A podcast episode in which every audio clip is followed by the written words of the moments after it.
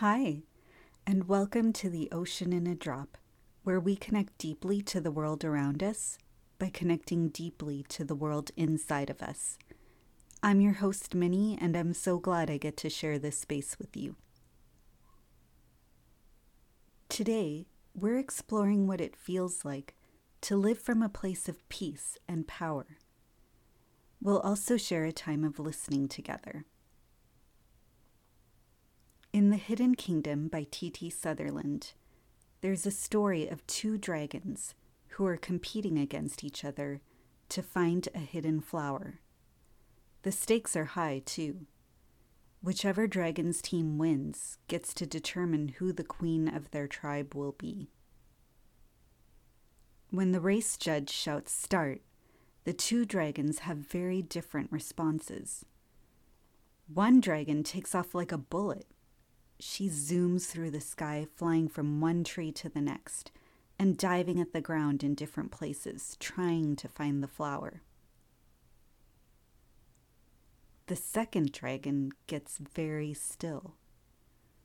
Everyone else around her, including her teammates, are wondering why she isn't moving.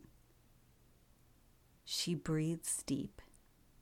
She concentrates on the smells coming to her nose, and focuses on the one scent that comes from the flower she wants to find. When she's identified that one scent and what direction it's coming from, then she takes off and flies directly to where it's hidden and locates the flower. By the way, spoiler alert, everyone thought she would lose because she's also blind. I love this story because it's a beautiful illustration of how different it looks and feels to live from a place of peace versus a place of panic. The first dragon rushing around, doing a lot, and not making much real progress is an example of busy actions fueled by panic. It's the way life looks and feels when you're in reaction mode. The second dragon, slowing down to the point of stillness, focusing her energy on one thing, and realizing her goal, is an example of intentional actions, fueled by peace. It's the way life looks and feels when you're in choosing mode. Here's another quality of living from a place of peace. You're able to hold the space for yourself, regardless of what is happening around you. Martin Luther King Junior held the space for himself to know he was worthy of freedom and justice, even when individuals and society told him a different story, which was not true. He knew the truth that he was worthy, even when he was locked up in literal jail cells. That's true power. The most magnificent power the world has ever known. The ability to define yourself, regardless of the circumstances outside of you. For then, you have mastered yourself. And no one outside of you can have control over you and the way you know yourself. Rosa Parks had this power too. When she sat on that bus seat and refused to move, because she knew that she had an equal right to sit there, even though the segregated law and society did not support her, she was holding the space for herself. She was willing to hold the space for herself, even when she was arrested and put in jail, because she was that connected to the truth of who she was and what she deserved. Justin Brick Howes and Gage Crismond are also familiar with holding the space for themselves. After finding each other on Instagram, Brick and Gage have shared the joy of surfing by hitting the waves together. Before that, when they would go out alone, they were aware of the looks they would get from non-Black surfers. Gage says, "We were just on this idea of just making sure that we were creating our own space." On President's Day, February fifteenth, twenty twenty-one, when Brick's board accidentally crashed with another surfer's, the surfer got angry with him and an argument started. A different surfer who was white got involved and started calling Brick the N-word and splashing water in his face. The white surfer also called Gage a gay slur. Here is Brick's description of going into that place of peace inside himself while this was happening. "I was just aware of my surroundings, and aware of who I am, and aware of what this moment actually is and what this moment actually means," he said on Instagram. The easy reaction would have been to punch the guy in the mouth, Brick said. But do you want to be exactly what they want you to be in that moment? When someone from the surfing community dies, surfers have a tradition of paddling out from shore and holding hands in a circle.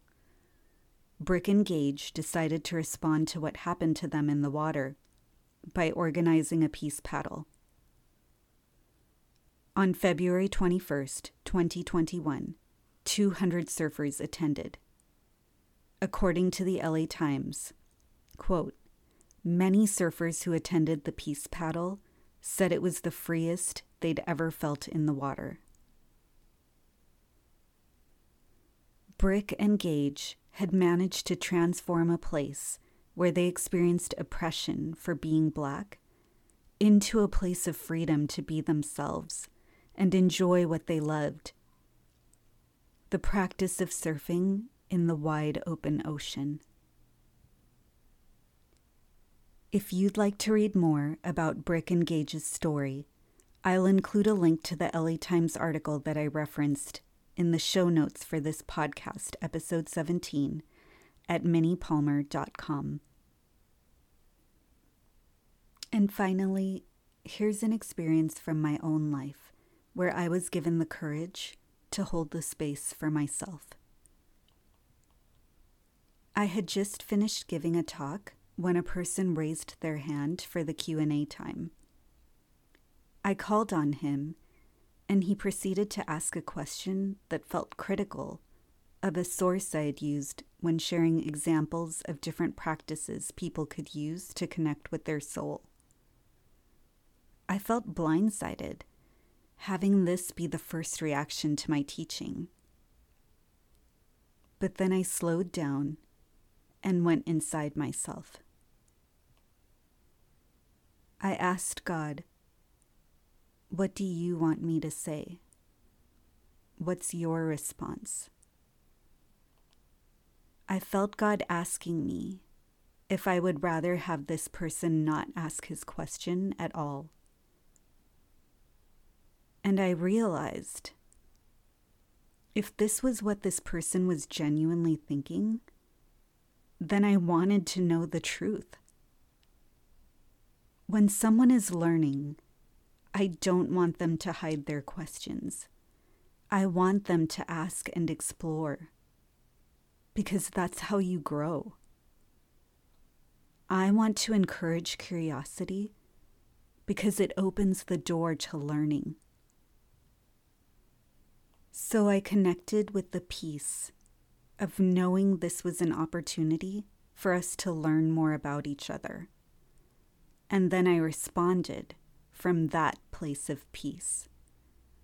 I thanked him for asking his question. I shared with him what I knew about the source, and I encouraged him to decide for himself whether he wanted to use that information as a resource or not. My purpose was not to change his heart and mind. My purpose was to stay true to my own. I want you to think about that. How do you access that power inside of you to hold the space for yourself, even when your circumstances aren't holding it for you?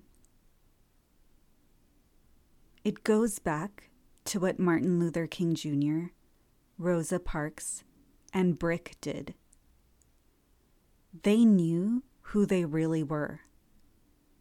They understood what the truth was and wasn't. And they made a conscious decision to be true to themselves, regardless of the outcome. And if you'd like some musical inspiration for getting in the mood of what we've been talking about, you can listen to Bobby Brown's song, My Prerogative. Bobby explains exactly what a prerogative is and what it means to him. It's a fun way to expand your vocabulary and feel like a boss. So now I want to invite you to a time of listening together. It's a chance for you to practice holding the space for yourself. So if you feel ready, I invite you to close your eyes and slowly breathe deeply in and out. With each breath, feel your body relax from your head to your toes. Let's do that again. Deep breath in and deep breath out. One more time. Deep breath in and deep, slow breath out. As we ask and listen together, remember, you're just being present with yourself and being honest about what's there. There's no pressure to make anything happen or filter yourself. Practice trusting that the voice of love and wisdom will give you the answer if and when you need it. Now ask, what is the truth about me? We'll take a few minutes to listen together now and notice what comes up for you.